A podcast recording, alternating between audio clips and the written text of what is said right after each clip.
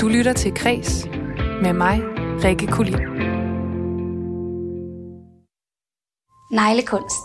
Prøv lige at smage på ordet. Neglekunst. Det er små kunstværker på neglen, hvor neglen er dit lærred, og kun fantasien sætter grænser. For første gang nogensinde, så har en neglekunstner fået et værk på et dansk museum. Men er fingre virkelig små lærreder? Er neglekunst virkelig kunst, eller er det bare et stykke håndværk? Det ser jeg nærmere på i dagens udgave af Kreds, hvor jeg både får besøg af den udstillede neglekunstner, og så skal jeg også forbi en, øh, eller jeg skal faktisk ikke forbi en negleklinik, for det er min kollega Isa Samuelsen, som er taget ned for at lægge hænder til neglekunsten i hverdagsform. Og så skal vi også tale med koreograferne bag en ny performance med titlen Absolute Joy, der endnu engang tager diskussionen om vores øh, kulturministers musiksmag op. Og så skal vi, som altid om tirsdagen, forbi vores kulturagent i Vestjylland. Velkommen til Kreds på Radio 4, der altså i dag kredser, hvis jeg må være så fræk, om neglekunst. Men kære lytter, inden vi springer os ud i øh, den her øh, helt særlige verden, så får du selvfølgelig først et overblik over dagens vigtigste kulturnyheder.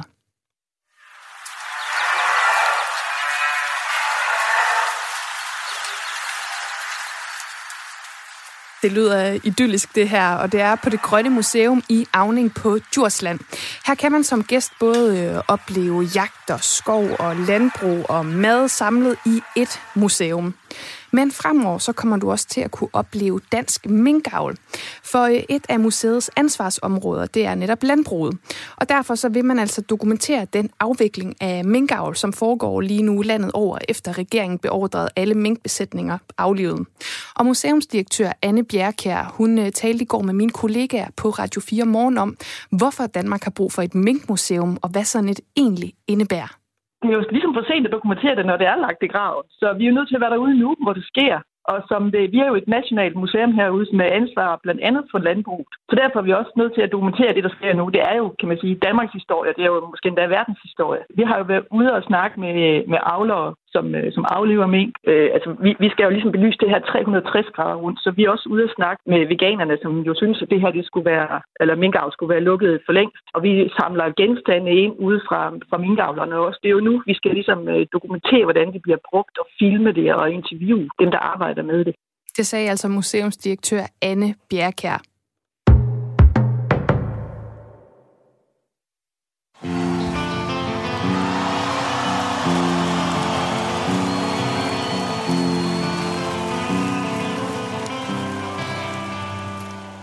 Ja, normalt så hedder øh, hovednavnet på Roskilde Festival Cardi B, The Cure, eller måske Decimus Lizzy, som øh, du lytter til lige her live fra Roskilde 2016. Men hovednavnet i museet Ragnaroks nye særudstilling, som hedder Smattens Magi, det er publikum. For Roskilde Festival fejrer nemlig 50 års fødselsdag her i 2020. Og på trods af, at der altså ikke har været nogen øh, festival i år, så bliver de sidste fem årtier her, de her 50 år udfoldet i den her udstilling med netop publikum som omdrejningspunkt. Kernen på tværs af de 50 års festivalhistorie er publikum selv. Det er dem, der hvert år skaber den helt særlige Roskilde Festivalstemning. Og derfor er deres fortællinger, oplevelser, møder og drømme det, vi lægger vægt på at fortælle i udstillingen. Det siger den projektansvarlige Sebastian Gyrste Longsi Christensen i en pressemeddelelse. Og den her kommende udstilling, den består af fire forskellige zoner, som øh, alle sammen har det til fælles, at de hedder noget med magi. Der er både smattens magi, frivillighedens magi, lydens magi og øh, tidens magi. Og de sætter hver især fokus på øh, forskellige områder af øh, Roskilde Festival. Blandt andet, ja, smattens magi giver måske lidt sig selv. Det er fortællingen om alt det, publikum oplever ude på øh, campingområderne og rundt mellem scenerne. Og den her øh, udstilling på Ragnarok, som altså har publikum i øh, hovedfokus, den åbner den 5. februar 2021. Men are gonna come along and want to teach you things. Doesn't make them any smarter. You just let them blow by, and you go on ahead and do just what and how you feel like. Someday you're gonna be all alone, so you need to figure out how to take care of yourself. Ja, hvem havde på forhånd troet, at skak simpelthen kunne få alle slags mennesker helt ud på kanten af stolene? Hvis jeg skal være ærlig, ikke mig i hvert fald, men det er altså lykkes med Netflix-miniserien Queen's Gambit, eller på dansk Dronning Gambit. Og det er historien om det her øh, unge, jamen simpelthen skak-geni, Beth Harmon, som har taget hele verden med storm. Og nu kan Netflix så bekræfte i en pressemeddelelse, at det her det er den mest sete miniserie i streamingtjenestens historie. Og ifølge Netflix så er Queen's Gambit, og hold nu fast, blevet set af 62 millioner husstande i løbet af de øh, første 28 dage verden over. Men ifølge Soundvenue, så øh, tæller Netflix det på den måde, at lige så snart man har set bare to minutter af den her titel, altså øh, af et afsnit, så tæller det som et uh, view, altså et kig. Så lad os lige trække vejret ind. Men uh, på trods af det, så er 62 millioner husstande altså virkelig meget på bare fire uger. Og serien her, den har så også øh, skabt et, øh, jamen simpelthen et skak boom af dimensioner. Skaksøgninger på Google, de er blevet fordoblet, og øh, skakspils efterspørgsel på eBay, den er steget med 273 procent. Og romanen, som øh, serien er bygget på, af Walter Travis fra Øh, 1983. Den er altså også på New York Times bestsellerliste 37 år efter sin udgivelse. Så ja, skak er ind igen, og hvis du ikke har set Dronning Gambit eller Queen's Gambit, så ligger den altså på Netflix, og den kan varmt anbefales. Du lytter til Kres med mig, Rikke Kulin. Jeg har jo formået at få en fod indenfor. Jeg er ikke hele vejen endnu, men nu kender jeg det mindste nogen fra kunstbranchen. Jeg har lært, at der ikke er nogen, der kommer lige ind i kunstbranchen. Det er benhårdt arbejde. Jeg er kunstner. Jeg behøver ikke at bevise flere om det, fordi det er jeg. Jeg skal nok komme ind i kunstbranchen. Bare vent og se. Det her, det er Nadja, og hun er neglekunstner. Og måske så har du set hendes jagt på øh, kunstnerisk anerkendelse i programserien Dronningerne af neglekunst på DR. Og hvis ikke, så kommer du altså til at øh, høre lidt mere om hende nu, og så kan det jo være, at du får lyst til at se den her serie. For i dag, der sætter vi altså fokus på kunst og negle. Og som du hørte Nadja sige i klippet her, så er hun fast besluttet på at få anerkendt sin neglekunst på den store kunstscene. Og nu kan jeg altså sige velkommen til hovedpersonen selv, Nadja Jensen. Velkommen til Kreds. Hej, tak for det. Altså, mens det her program blev optaget, eller undervejs, så er du, øh, hvor jeres, øh, du og en kollega, I ligesom undersøger, hvordan I kan få jeres øh, neglekunst anerkendt som øh, rigtig kunst. Så er der jo ligesom sket en del sideløbende ved siden af. Altså, i går, der kunne du jo øhm, simpelthen udstille dit første rigtige værk på Statens Museum for Kunst. Tillykke med det. Jo, tak skal du have. Ja, det er helt sindssygt. altså, inden vi dykker ned i det her værk og i, øh, i udstillingen her, så tænker jeg, at vi måske lige skal forklare de lytter, der simpelthen ikke ved, hvad neglekunst er, lige forklare dem det. Kan du ikke øh, sætte nogle ord på, hvad neglekunst det indebærer? Jo, men altså, der er jo den her forskel på, hvad det er, vi laver i salongen, og så det, vi i laver som jo er det, vi kalder kunsten. Selvfølgelig kan det i salongen også være kunst, de her små kunstværker, vi laver på kunders negle. Men der, hvor det er, at det, som der jeg går op i, og det, jeg laver, det er der, hvor det er, jeg har et større budskab med det, jeg laver. Så det er, kan man sige, ikke en flot malet negl, man har på. Det er ligesom taget til next level, men må man stadig tage udgangspunkt i neglen som omdrejningspunkt for kunsten? Ja, det er selve det, at neglen er kunsten. Okay, altså vi, vi dykker løbende ned i det her, fordi altså for mig så er det virkelig en helt ny verden, fordi jeg for sådan lige for nylig begyndt at få øjnene op for, at jeg har veninder, som har, du ved, lidt vildere negle end bare en rød shellac eller et eller andet på, men det kan vi ligesom tage. Lad os kigge på øh, det værk, du har fået udstillet på Statens Museum for Kunst.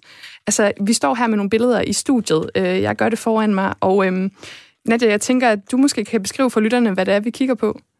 Jamen, det vi kigger på, det er en mink lavet af tipper, af plastiktipper. Det som der vi oftest bruger til at lave den her, de her former for kunstværker. Øhm, det er ikke tipper fra negle. Det er ikke noget, der har været brugt til negle, men det er nogle tipper, vi kan bruge som vores lille lærred. Og den her mængde, den er lavet ud af kun tipper. Intet andet. Der er store, der er små, og der er brede, og der er smalle tipper, øh, som samlet er givet den her mink. Og det, det kunne jo så være noget, der kunne have været, som du siger, det man bruger på øh, til negle. Du kalder det tipper? Ja. Negletipper. Ja. Okay, og så er de jo, øh, de er jo malet røde her, og så er der ligesom rundt om, altså den er, jo, den er jo i et bur her, der ligger noget halm nedenunder. Der er også nogle, altså er det pels, er det fjer, hvad er det sådan, der er rundt om? Det er faktisk rigtig minkpels. Okay, så der kører vi øh, rigtig pels. Iskoldt. Ja. Okay, og det er jo så blevet, øh, blevet øh, udstillet, det her. Altså, jamen, det ligner jo sådan, hvis ikke jeg vidste, det var lavet af negle, eller lavet af tipper, øhm, så ved jeg faktisk ikke, hvad jeg vil. Altså, det ligner jo kød. Det ligner ja. Noget, der er, øh, ja, nogen, der har fået revet, flået skinnet af. Og jeg tænker jo ligesom også, at når man snakker om kunst, så siger man jo, jamen, kunst er en smagsag, men mange kan nok blive enige om, at kunst skal ligesom vilde os et eller andet. Det skal sige noget. Så den mængde, du har lavet her af dine tipper, hvad er det, du gerne vil fortælle? Jamen, jeg vil gerne bede folk om at have fokus på det her med dyrevelfærd. Jeg kan simpelthen ikke forstå, hvordan det er, at mm, få mennesker kan få det her lukket ned på så kort tid. Hvorfor, hvorfor er det, der er så mange dyr, der skal lide? Hvorfor, hvis det er, man bare kan få det lukket ned på den her måde, der er så mange forskellige andre ting, vi kan gøre, så hvorfor er det dyrene, de skal lide? Og derfor vil jeg gerne have, at med det her værk, at vi får fokus på det, når det er, at vi gør sådan nogle ting, som det er, vi har gjort nu. Det har selvfølgelig en masse konsekvenser også for andre ting, men lige med mit fokus, og, øh, eller lige med mit værk, der vil jeg gerne have, at vi simpelthen sætter fokus på dyrevelfærd, og på, hvorfor er det, de skal lide. Hvorfor er det, de har skulle lide for bare at blive slået ihjel alligevel? Og ja, så er der jo så mange, der vil sige til mig, at jamen, de skulle dø alligevel. Ja, ja. Men nu her, de bliver ikke brugt til noget. De ville have været brugt til noget. Deres lange liv med lidelser og alt det her, det bliver i det mindste til noget. Altså frygteligt nok, som det lyder, det burde slet ikke være der. Men øh, de burde slet ikke have sådan et nederen liv. Man kan jo sige, at det er en meget aktuel kommentar her på det værk, du har lavet, som er blevet udstillet. Altså, hvornår fik du den her idé? Er den her idé opstået ud af de seneste par uger? Eller, og nej, altså jeg har hele tiden synes det var forfærdeligt med alt, øh, ja, alt det, der sker i industrien med dyr og dyremishandlinger. Øh, men lige med hensyn til lige det her under corona og alle sådan nogle her ting, og at minkene de bare fra den ene dag til den anden, så skal hele lortet bare aflives. Ja, det var derfra. Og så er det jo som sagt, øh, du er den første neglekunstner, der er blevet udstillet på, øhm, øh, på øh, det museum i Danmark, og det er altså Statens Museum for Kunst. Du er lige nødt til at tage os ind i, øh, hvordan det kom i stand, fordi netop i øh, serien her, Dronninger og Neglekunst, der handler det jo rigtig meget om den her jagt på anerkendelse, og den er jo virkelig kommet nu. Hvordan er det kommet i stand?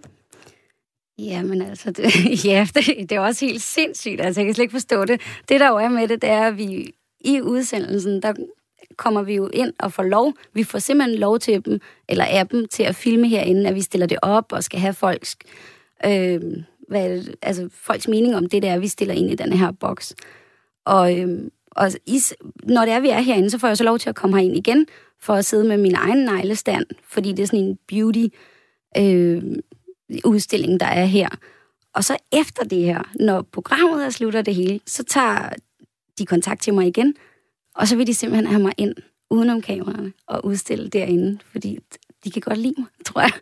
de kan godt lide det, jeg laver. Jeg ved ikke. Jeg er bare rigtig stolt og rigtig glad. Jamen, det er jo også noget helt særligt. Altså, øh, igen, jeg har virkelig, jeg har virkelig svært ved, hvis man nu ikke øh, har set det, eller kan forestille sig det i hovedet. Sådan, det er virkelig noget, man selv skal opleve med sine egne øjne, så det er jo i hvert fald, kan man sige, en opfordring til at gå ind og, og se de her værker, eller se øh, dokumentaren også. Men jeg tænker sådan, dig som kunstner, altså, hvor vigtigt er det for dig at blive anerkendt som kunstner? Altså, hvad er det, det har betydning også for dit virke og den måde, du laver dine ting på, at dit værk faktisk har plads på et dansk kunstmuseum? Det var mange spørgsmål. Jamen, altså, det er jo...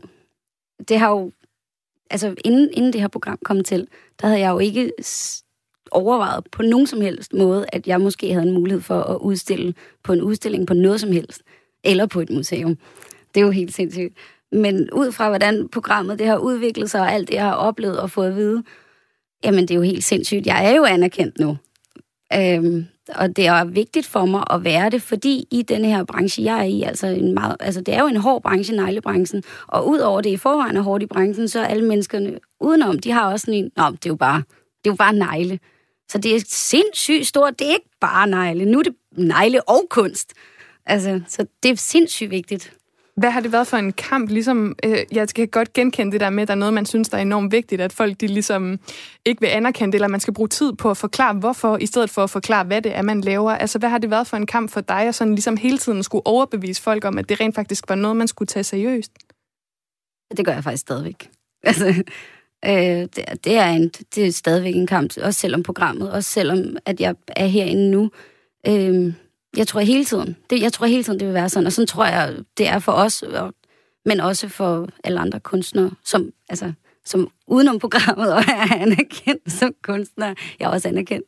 Men jeg tror bare, det, det er sådan, er det for alle. Jeg synes, det er rigtig hårdt, fordi jeg i forvejen har så svært ved at formulere mig. Og jeg er elendig. Jeg har en hel masse ind i hovedet, og jeg vil gerne fortælle det hele, men jeg kan ikke. Og jeg kan ikke få det ud på den rigtige måde. Og selv med det her, der har jeg øvet mig lang tid før det her. Og alligevel så kan jeg ikke få det rigtigt ud. Men det her med ikke at kunne få tingene og ordene sådan rigtigt ud, føler du så, at du kan få det ud, du gerne vil sige, gennem din kunst? Ja, absolut. Fordi at lige så snart jeg ikke skal stå og forklare mig, så kan folk se det selv. Det er jeg slet ikke i tvivl om. Så det er, ja, det føler jeg absolut. Altså, nu hvor du så ligesom har fået lov til at udstille et sted, og du mærker den her anerkendelse komme, oplever du så, at det er nogle andre ting, du får lyst til at lave kunst om? Altså skifter sådan dit fokus fra, hvad du gerne vil lave, når, når du ligesom kan se, at der rent faktisk er interesse, eller kommer inspirationen bare whenever og wherever? Altså, jeg vil tro, at min, altså det, jeg laver, det handler om dyr. Og, altså, nu, har jeg, nu laver jeg rigtig meget med de her små, altså vores hverdagens helte, altså de her kryb. Jeg elsker jo kryb. Og de er jo hverdagens helte. Men udover det, så er det jo også meget med dyrevelfærd. Hele mit liv er jo, har jeg jo gået op i dyrevelfærd, og om hvordan dyr skal have det, og det ene og det andet.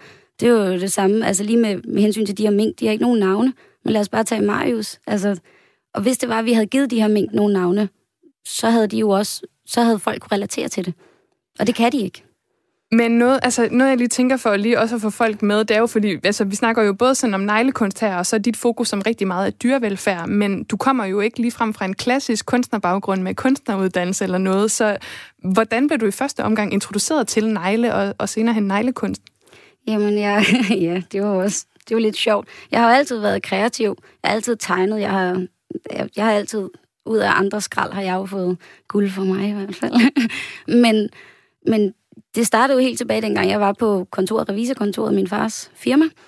Øhm, og øh, der sad jeg simpelthen med de her rigtig klamme, altså ulækre, ad for pokker, nedbitte negle, ikke? Virkelig ulækkert. Og så øh, får jeg at vide, at det kan jeg simpelthen ikke. Jeg kan ikke øh, sidde på et kontor som det her med så nedbitte negle. Øh, jeg må gerne, det, mine hænder er mit visitkort. Så jeg må tage til negleteknikeren, og hos den her negletekniker, der så jeg så, altså de negleteknikere udstiller jo, hvad det er, de kan, og hvad de kan tilbyde kunderne. Som, altså, hvor det er, de laver blomster og andre ting på de her negle. Og jeg tænkte, what the fuck? Kan man tjene penge på at lave det, man rigtig godt kan lide? Jamen, så er det da det, jeg skal. Og så gik jeg altså bare i krig. Okay, så din interesse starter simpelthen med sådan en rigtig klassisk øh, kontor- og mhm. dagligdags øh, negle, hvis man kan kalde dem det. Ja, klammer end det, tror jeg. altså meget klamme. Altså som i negle, bider negle. De var jo helt ned til kød. Ja, jeg var, jeg var den type. Yes. ja, men det, det tænker jeg rigtig, rigtig mange godt kan genkende til. Men det og så at gå videre, altså komme hos en negletekniker og se, hvordan de ligesom ja, øh, laver negle og så videre. Altså, hvordan kommer man så videre til at se det som kunst? Altså, hvordan, hvor skældner du mellem kunst og negle? Det er, jo, det er jo også små kunstværker, folk for eksempel kan have på fingrene. Mm, mm. Ja, altså, det var jo magi for mig lige det der. Men det der med, at man... Jeg startede også et sted. Jeg startede netop med at lave de her små kunstværker. Alt det der... Til at starte med, der lavede jeg jo bare det, som rigtig mange andre også lavede. Altså alt det, man finder på sociale medier, og tager inspiration fra andres billeder, og efterligner også nogle gange. Det skal da ikke være det. Men at gå fra der til så at bygge det videre ud i kunst, ja, det er jo ikke, man kan, det andet er også kunst, det jo kommer an på, hvilket øje, der ser det, men sådan en blomst, som er blevet lavet 100.000 gange, som ikke har virkelig en, bag, altså en dybde eller et budskab, det er jo, det er jo neglekunst, det er jo et kunsthåndværk. men at gå fra det andet, det er simpelthen, fordi man bliver ved, man sidder med det, og lige pludselig vil man bare noget mere, og man vil noget mere, og så vil man gerne fortælle noget ud fra det her, fordi lige pludselig er det den eneste kontakt, du har til andre mennesker, det er simpelthen for mig gennem neglene. Men så bare lige her til sidst, altså hvad betyder din negle for, så for dig den dag i dag? Altså er det din egen negle stadig noget, du går op i, eller er du ligesom gået all in på kunstdelen? Lige nu er jeg gået all in på kunstdelen, og så underviser jeg også. Øh, så helt all in er jeg ikke, men altså, som du selv kan se lige nu, du står overfor med min egen negle, de... De ligner mine kedelige negle, som ikke, der ikke har noget som helst på. jeg kæmper for kunsten lige nu, udover det. Så, ja, så laver jeg også almindelig nail art og, øh, og underviser. Så helt er jeg ikke gået væk fra det med kun med kunst, men jo, kunst. Det er jo godt at huske, hvor man kommer fra, kan man ja, sige. ja, ja, det går jeg da heller ikke væk fra. Og jeg bliver også ved med at være i neglekunsten. Jeg går ikke væk fra, at det er negle, det handler om.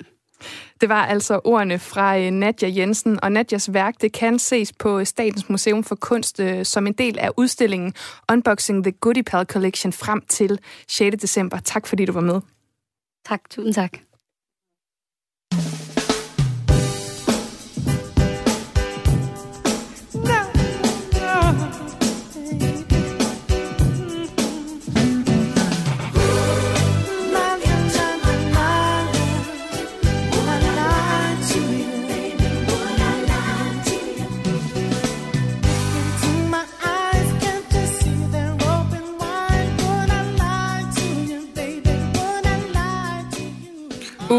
Uh, Charles and Eddie med Would I Lie to You, det fik du altså lige lidt af her, og det gjorde du, fordi det er det allerførste nummer på Absolute Music 2. Og ja, det er altså mit personlige yndlingsnummer på det her album. Og måske, hvis man er en meget opmærksom lytter, så ved man også, at det her, det er altså vores kirke- og kulturminister Joy Mogensens yndlingsalbum.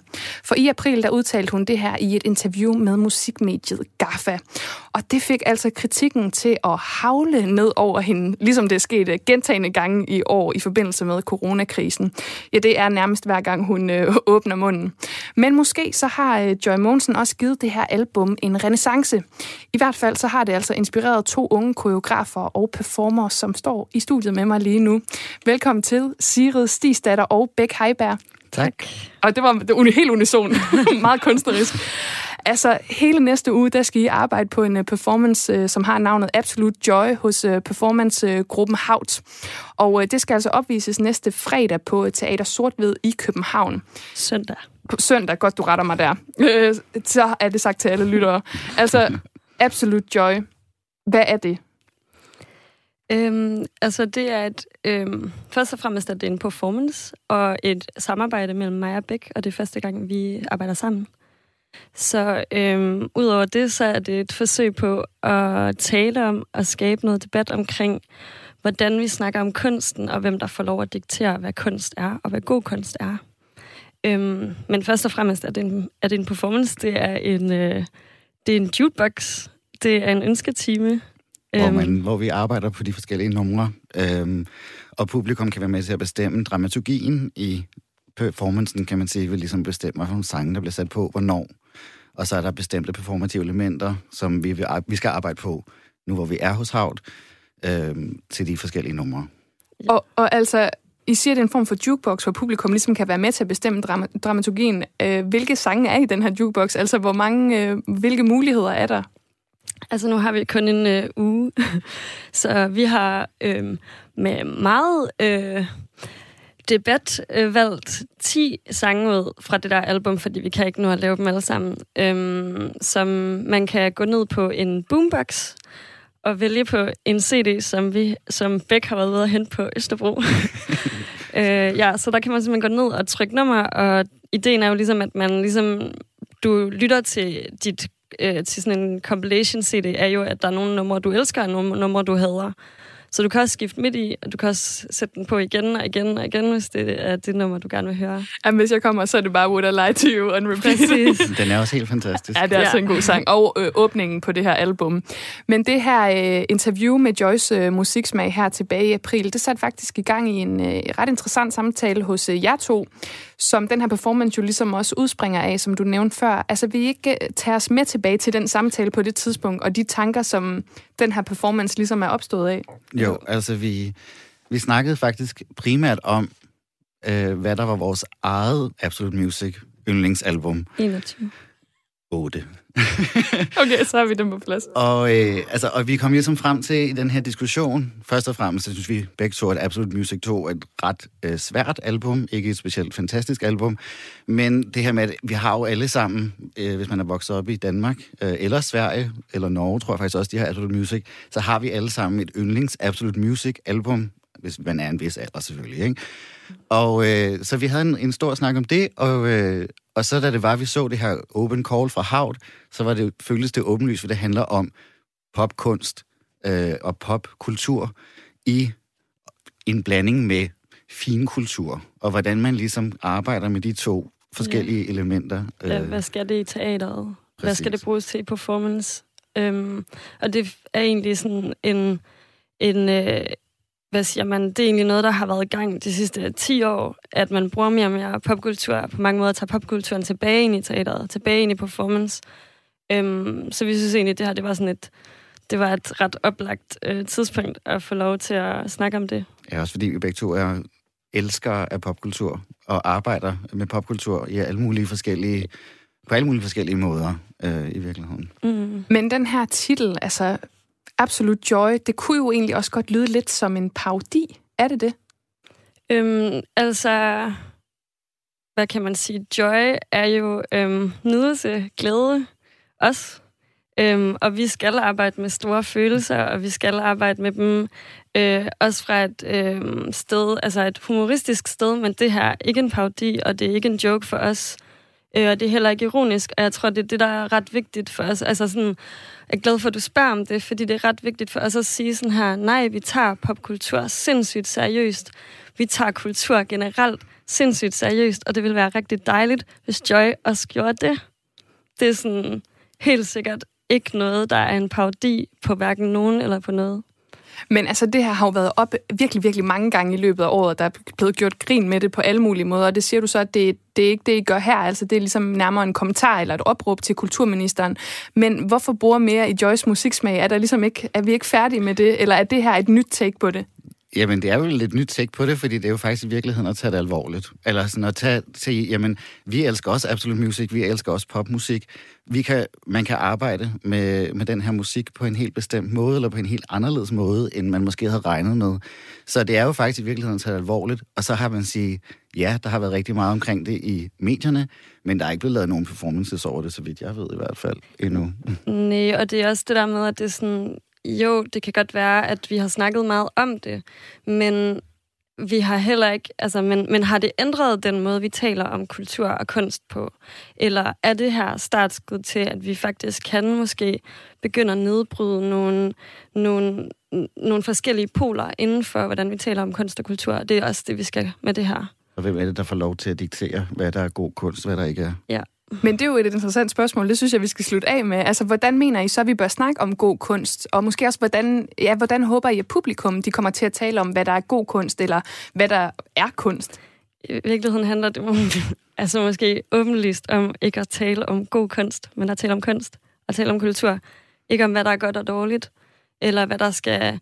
Men, men også, egentlig handler det også ret meget om at sige det der med sådan vi snakker meget om, hvordan kan man måske nedbryde de der netop forskellige poler, men også genre, øh, fordi øh, performance er kommet ind i museet, øh, musik, de laver videoer, det har de altid gjort, men måske på en anden kunstnerisk måde.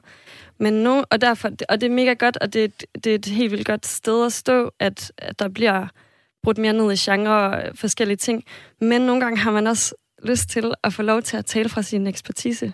Mm. Og, og at det, den er mere mangefoldig. Også. Præcis. Ja. Og det er måske også det, som kulturministeren mangler en lille smule på det her område.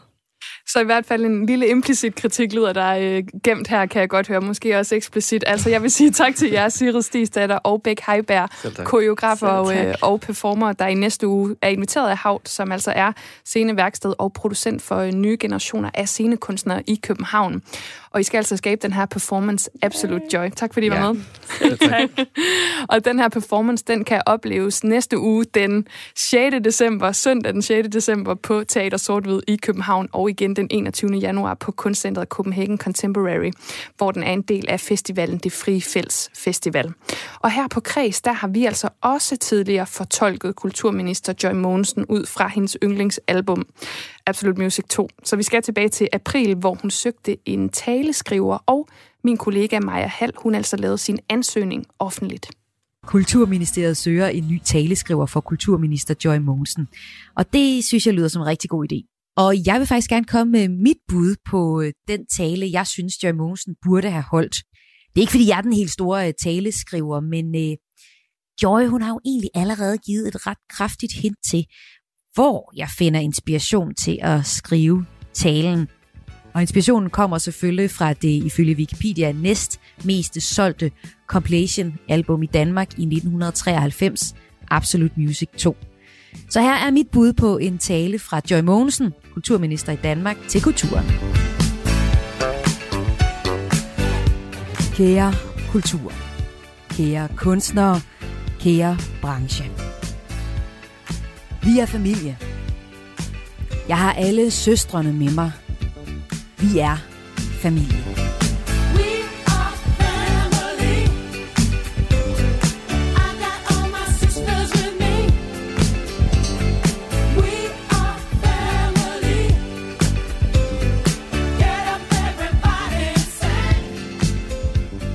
Se, jeg blev født for længe siden, og jeg er den valgte. Jeg er den. Jeg er kommet for at redde dagen, og jeg vil ikke forlade dig, før jeg er færdig.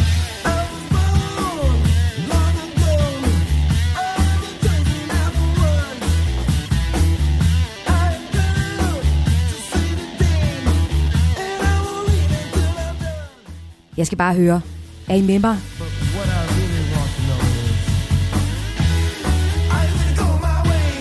Selvfølgelig er I det. For vi er familie. Men jeg forstår, at I har tvivlet. For jeg ved ikke meget. Jeg ved ikke meget. Meget om kærlighed.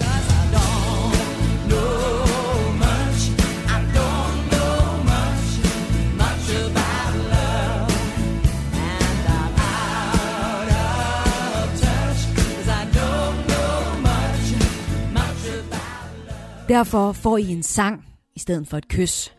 Baby, dette er en sang i stedet for et kys. Baby, this is a song instead of a kiss.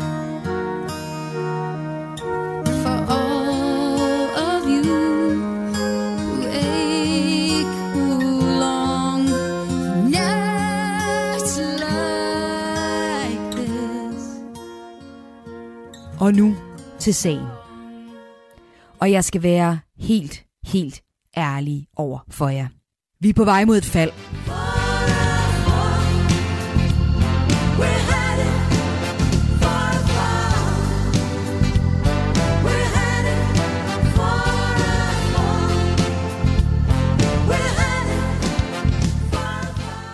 Og nu er jeg altså helt ærlig. Se ind i mine øjne. Kan du ikke se, at de er vidt åbne? Vil jeg lyve for dig, skat? Vil jeg lyve for dig? Oh ja. Yeah. Ved du ikke, at det er sand kultur? Der er ingen andre end dig. Vil jeg lyve for dig, skat?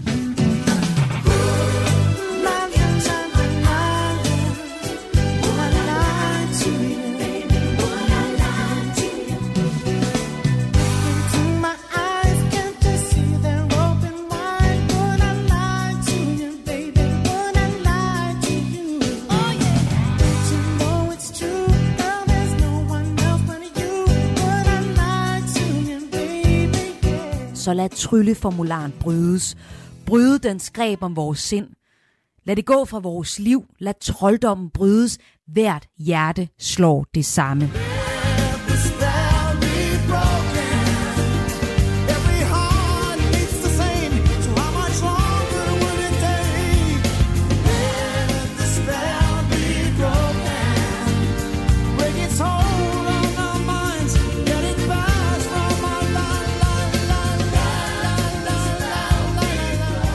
Og jeg ved, vi kan overleve den her coronakrise sammen.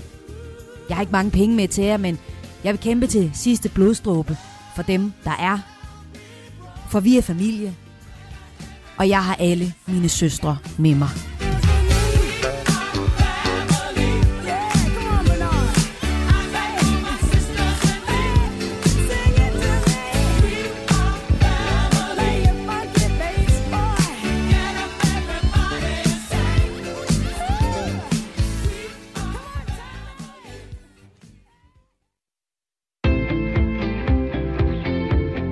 Lytter til Kres med mig, Rikke Kulin.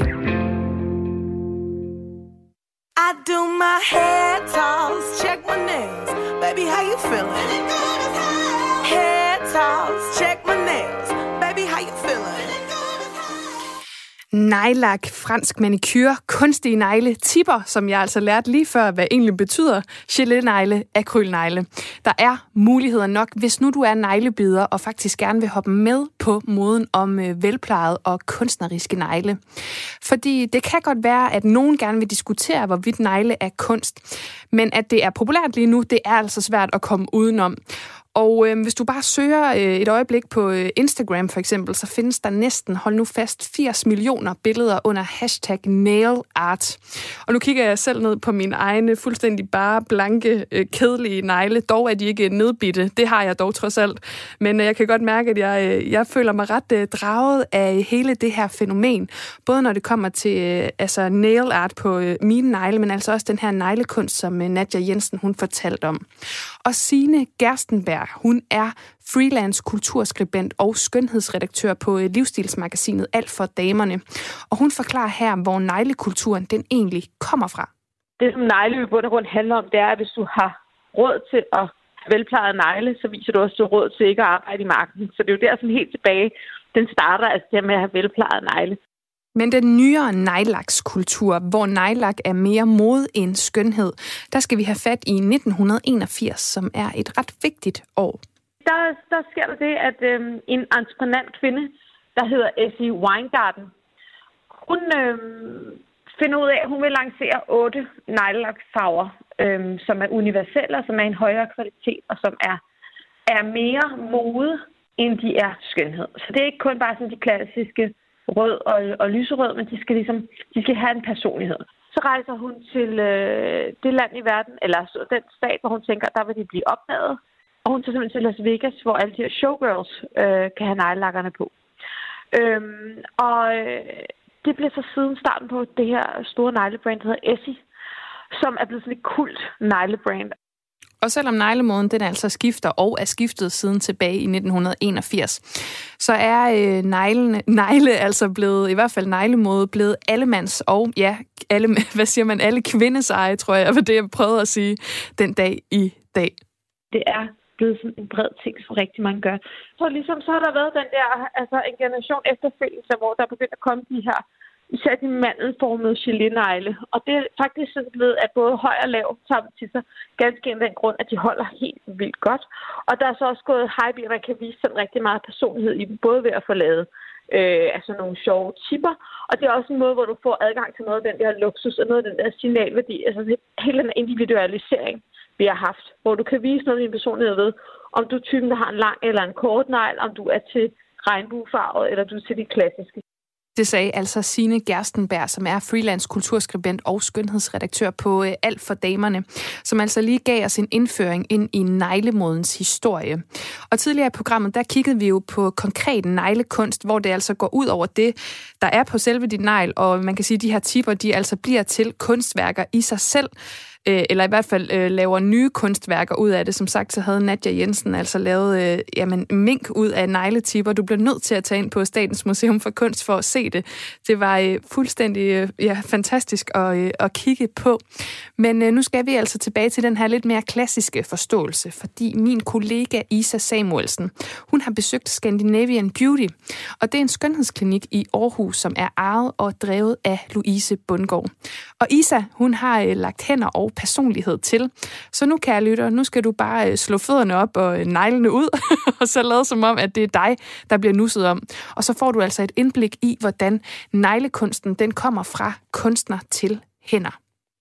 Nej, jeg tænker lige, at nogle af dem, der gør jeg sådan en lille smule øh, sådan lidt et Frozen-tema.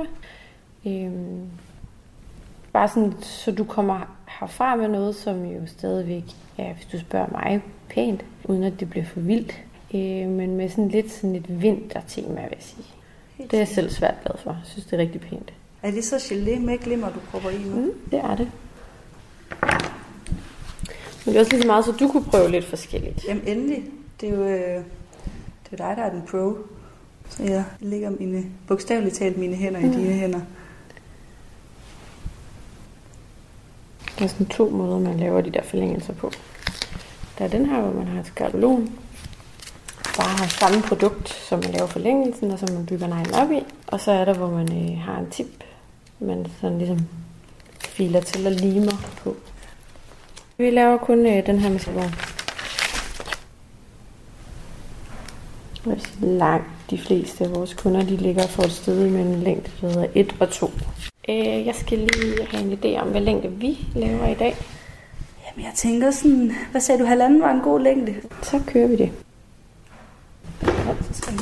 Yes. Hvad er det, der så sker, når man pumper det er noget LED-lys? Ja, sådan noget UV-LED, det går ind og hærder. Mm. Der er altid sådan nogle produkter, har de tilført sådan et, øh, man kalder det en photoinitiator. Og hvis man får lavet akrylnegle, så er det en pulver og en væske, man blander. Og når de bliver blandet, så aktiverer man fotoinitiatoren. Og her der bliver den først aktiveret, når den kommer i kontakt med lyset ind i lampen. Men man får sådan en øh, ret altså en spontan hærdning. Så øh, det har du nok også prøvet, at øh, når man så får hånden ind, når man får mere chili på, så kan man godt mærke, at det bliver varmt. Simpelthen fordi det er friktionsvarme. Så alle de her små molekyler, de fiser rundt for at danne nye faste bindinger. Og det kan man godt mærke. Man har forholdsvis mange nerver, der ligger lige under neglepladen. Så der skal ikke så meget til, for man bliver lidt følsom. Du må gerne sætte den der hånd ind. Mm. Og endelig bare tage den ud, hvis den bliver varm. Den kan altså ja. blive rigtig varm. Den ja. Der. Jeg synes, jeg synes, den er forfærdelig derinde. Bare lige så du ved det. Du tager den altså bare ud. Ja, det kunne jeg godt mærke. Så tager du den bare ud. Uh. ja. Skal jeg stikke den ind igen? Nej, jeg tror, den er sådan, den plejer at være sådan rimelig... rimelig jeg kan godt mærke de der øh, nerver, du taler om. Ja. Det bliver sådan sendt godt afsted med det samme. Hvad er de, sådan, de sjoveste negle for, altså for dig som håndværkeren at lave? Øh, de sjoveste negle, jeg tror, det kommer helt an på, hvad humør jeg er i. Øh, nogle gange synes jeg, det er det fedeste at sidde og lave noget nail art og blive udfordret af mine kunder. Men andre gange, så, øh, så synes jeg, det er fedt at sidde og lave en helt klassisk babyboomer, hvor den bare fader rigtig flot. Babyboomer bliver også øh, kaldet faded fransk. Så en fransk negl, det er en, øh, en, hvor man laver en lille neglepladeforlængelse typisk, og så laver man øh, selve forlængelsen i sådan en flot hvid kant, eller en naturhvid. Det er sådan lidt forskelligt. Og øh, faded fransk, der lader man så det hvide fade op af neglen i grove træk. Så altså, jo, man kan jo udfordre os på mange måder. Man kan udfordre os på sådan hvad man har lært igennem tiden, mm. hvad man kan rent kunstnerisk. Men jeg synes også på, at, altså det at skabe, at skabe en flot negl, det kræver altså også noget. Så må denne her finger, eller hånd, gerne komme ind en til. Øhm, nu er jeg nødt til at tænde blæseren, og så sidde og file. Jeg starter den bare lige her.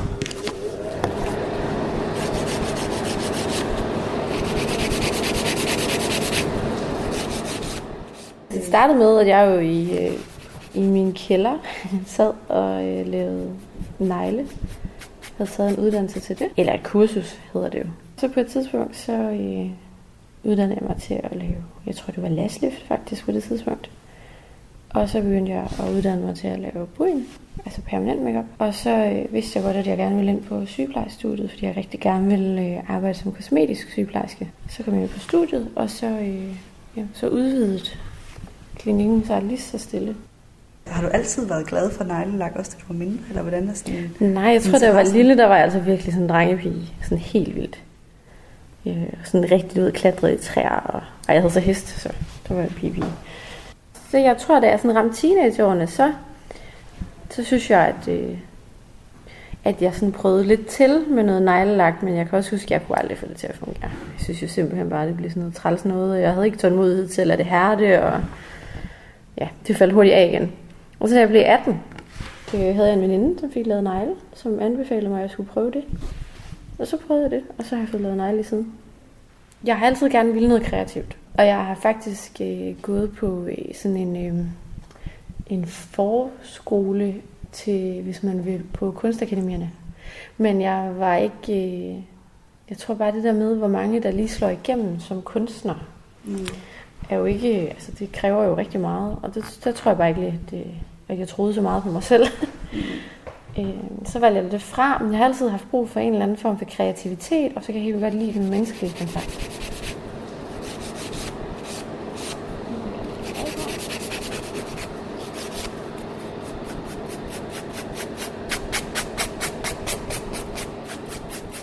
Der får de sådan nærmest sådan skjult frostdråber. Ja. Agtigt. Det var lidt for, at de ikke skulle stjæle hele showet, når vi sådan, når, vi, når jeg skal til at male lidt. Øh, så må jeg gerne sætte den der hånd ind. Og det er bare en helt almindelig... Den bliver hvid, den her. Ja. Så lægger vi nemlig lige den effekt på, øh, inden vi begynder at male på dem. Og det er sådan, så det er i virkeligheden bare dig, der laver en lille lærred, en Mm. baggrundsfarve. Ja. Når du så laver altså nail art, tænker du det så sådan on the go, eller har du en idé inden, at du... Jeg har sådan en grundlæggende idé, mm. og så finder jeg typisk på noget undervejs. Du kan en film. Og det der, det er sådan noget glimmer, Krom, der giver det sådan en krom-effekt. Ja. Jeg tænkte, at det, du skulle prøve sådan lidt af hvert. Det er godt. Udsætter mine fingre for en, et mix. Ja.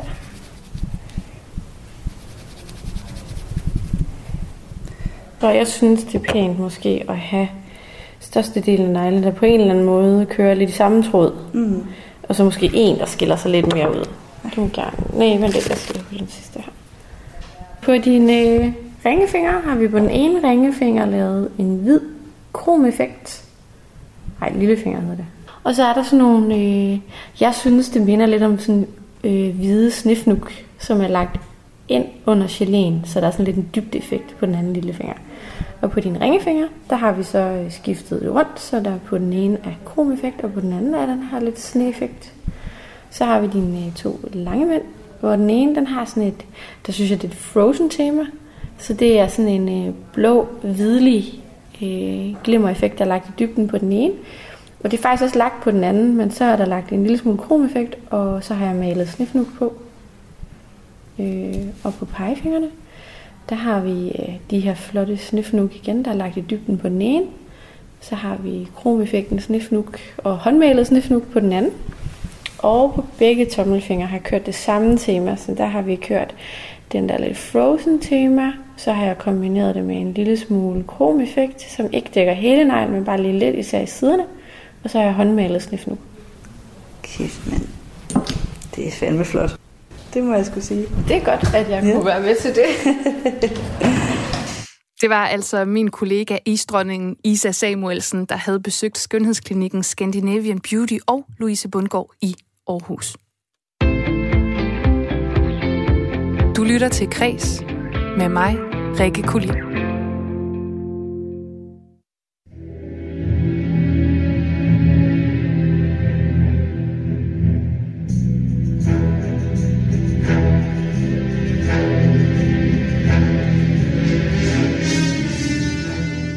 Her på Kreds, der har vi samlet et rigtig stærkt hold af kulturagenter. Det er syv danskere, som bor rundt i øh, hele landet, og som altså anbefaler os de bedste kulturoplevelser der, hvor de bor. I dag der skal vi en tur til Vestjylland, hvor vores øh, agent Danny Voller Møller han øh, holder til. Velkommen til Kreds, Danny. Ja, tak skal du have, Rikke. Og hej med jer alle i kreds.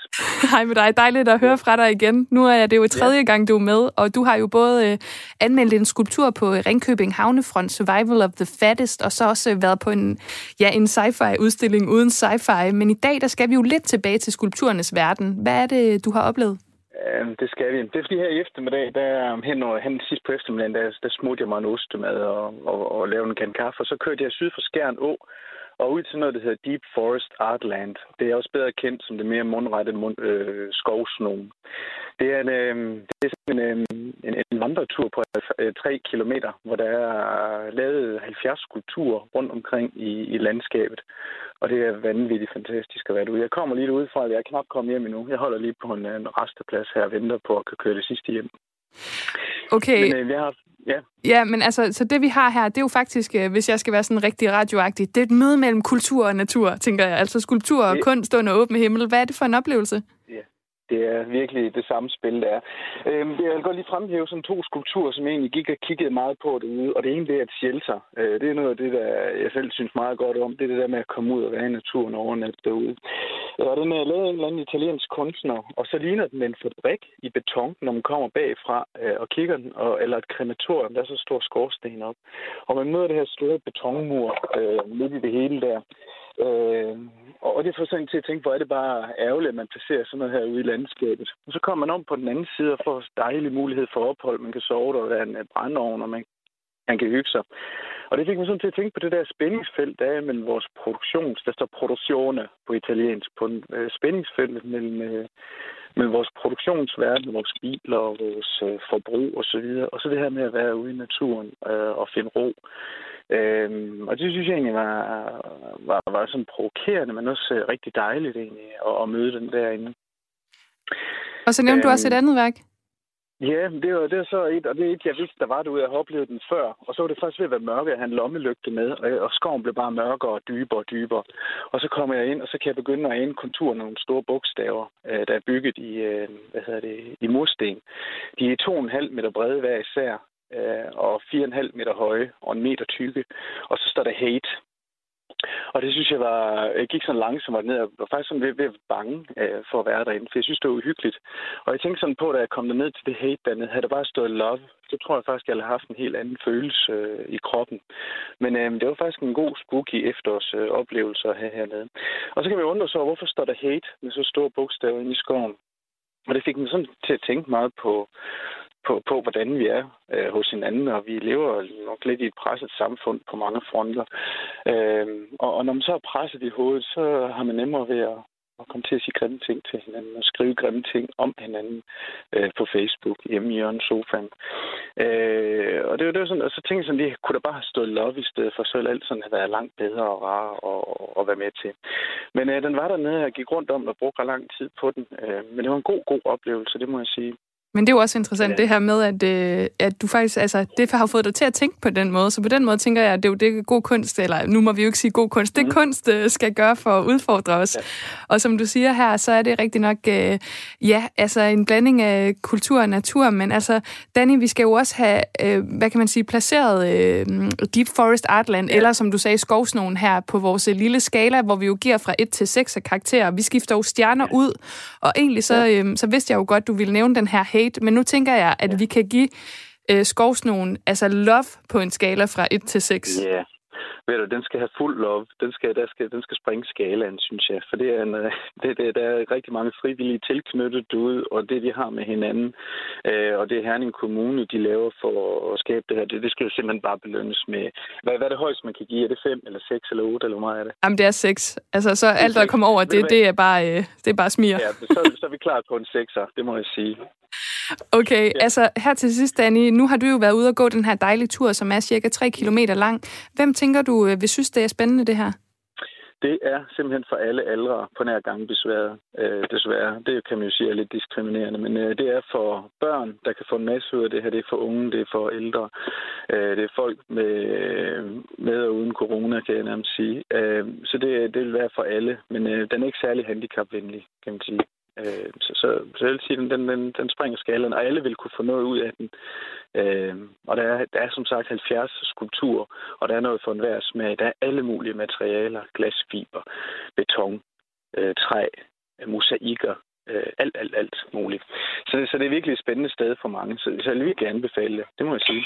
Jamen altså, det er simpelthen klare ord herfra, at den får 6 gange love på vores øh, skala ja. her. Jeg vil sige tak til dig, øh, Danny Voller Møller, vores øh, dejlige kulturagent, som altså dækker Vestjylland og har været en tur. Ja, i Kibæk ligger, ligger Deep Forest Artland faktisk, for at være helt præcis. Ja, lige præcis. Lige præcis. Jamen, tusind tak, fordi du var med. Det var så lidt. Vi har det godt alle sammen. I lige måde. Hej du. Og dig, kan lytter, hvis du nu er blevet nysgerrig her, så øh, som sagt, så ligger øh, Deep Forest Artland altså øh, i Kibæk mellem Herning og øh, Billund, og det er, som øh, Danny nævnte, en 3 km lang rute ude i naturen under åben himmel, hvor der er altså samlet faktisk 80 installationer i alt, og der er altså masser af forskellige kunster. Der er både lydinstallationer og skulpturer og øh, der er faktisk også guidede ture, hvis nu du tænker, du ikke selv tør øh, springe ud i det hele her. Men det kan du altså gøre, og det synes jeg også, du skal gøre. Øh, jeg er selv blevet nysgerrig, så øh, næste gang jeg er tilbage i Jylland over at besøge mine forældre, så skal vi da helt klart på en tur gennem det, der populært kaldt, altså bliver kaldt for skovsnogen.